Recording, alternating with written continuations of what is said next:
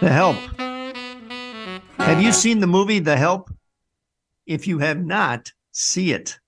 Based on the 2009 historical fiction book by Kathryn Stockett, the 2011 film featured several well known actresses, including Emma Stone, Jessica Chastain, Viola Davis, Allison Janney, Cicely Tyson, Sissy Spacek, and Octavia Spencer. Spencer won the Academy Award that year for Best Supporting Actress.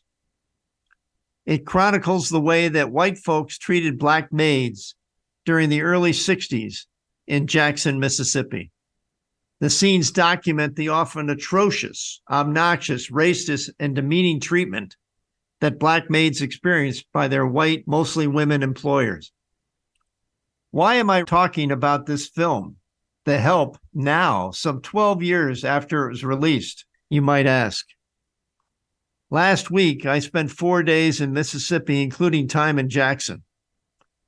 On the five hour flight back to Seattle, I chose to watch a movie. And because The Help takes place in Jackson, I decided to watch the film again.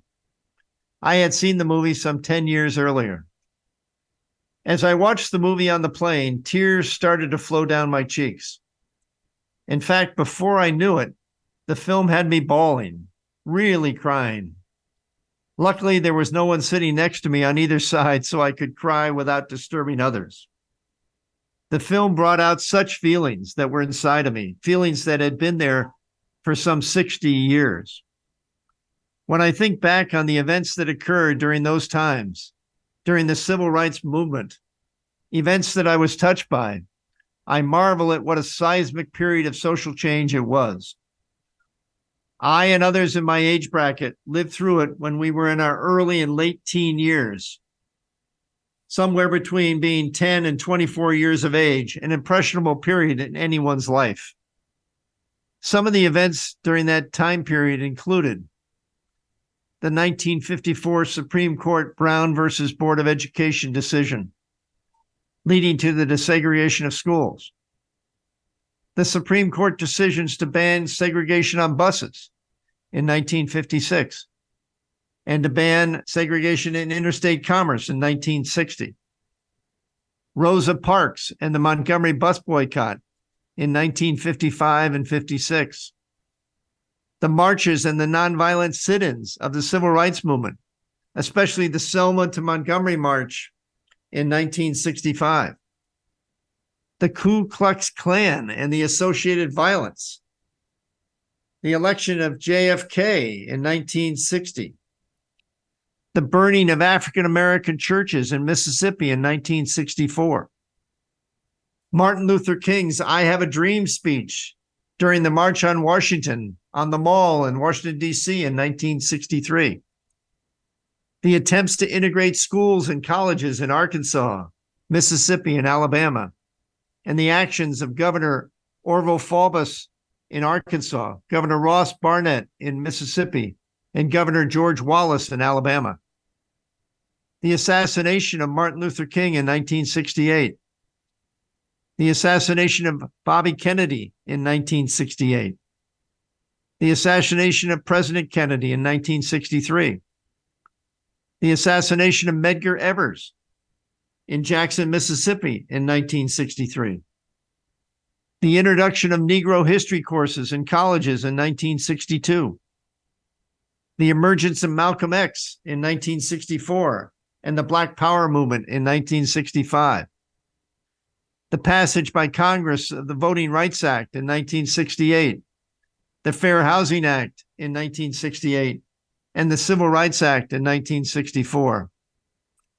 And then finally, the urban riots in Watts in Los Angeles in 1965, in Detroit in 1967, and in Newark, New Jersey, and other cities in the summer of 1967.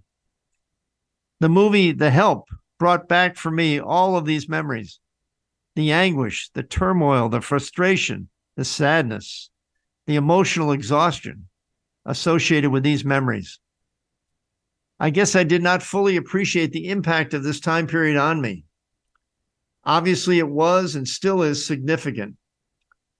And note that I'm saying this as a white man living at the time in the Northeast. I can only imagine what the impact was on an African American living in the deep South or in one of our urban cities.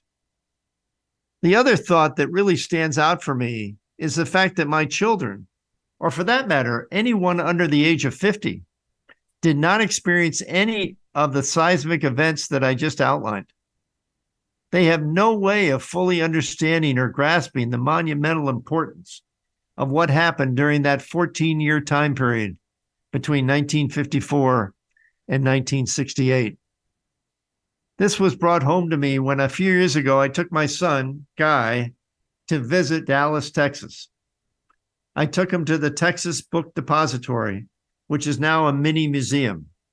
It is the location from which Lee Harvey Oswald shot President Kennedy that fateful day in November 1963. I, like many others, can remember vividly where I was when I heard the news that day. As my son and I were walking around the book depository, I found myself tearing up. And then I realized that my son was not even born when this assassination happened. Holy cow. How can he possibly appreciate, understand, and take in the gravitas of that moment? I say to myself. Watching the film, The Help, brought back very powerful memories caused cascades of tears to flow down my cheeks and stimulated me to write this. What a movie can evoke.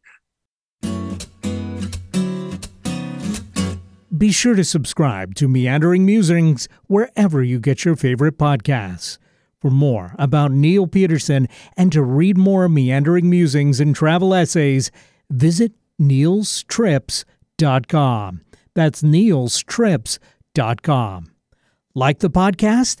Help us grow our listenership. Tell your friends about Meandering Musings and leave us a review on Apple Podcasts.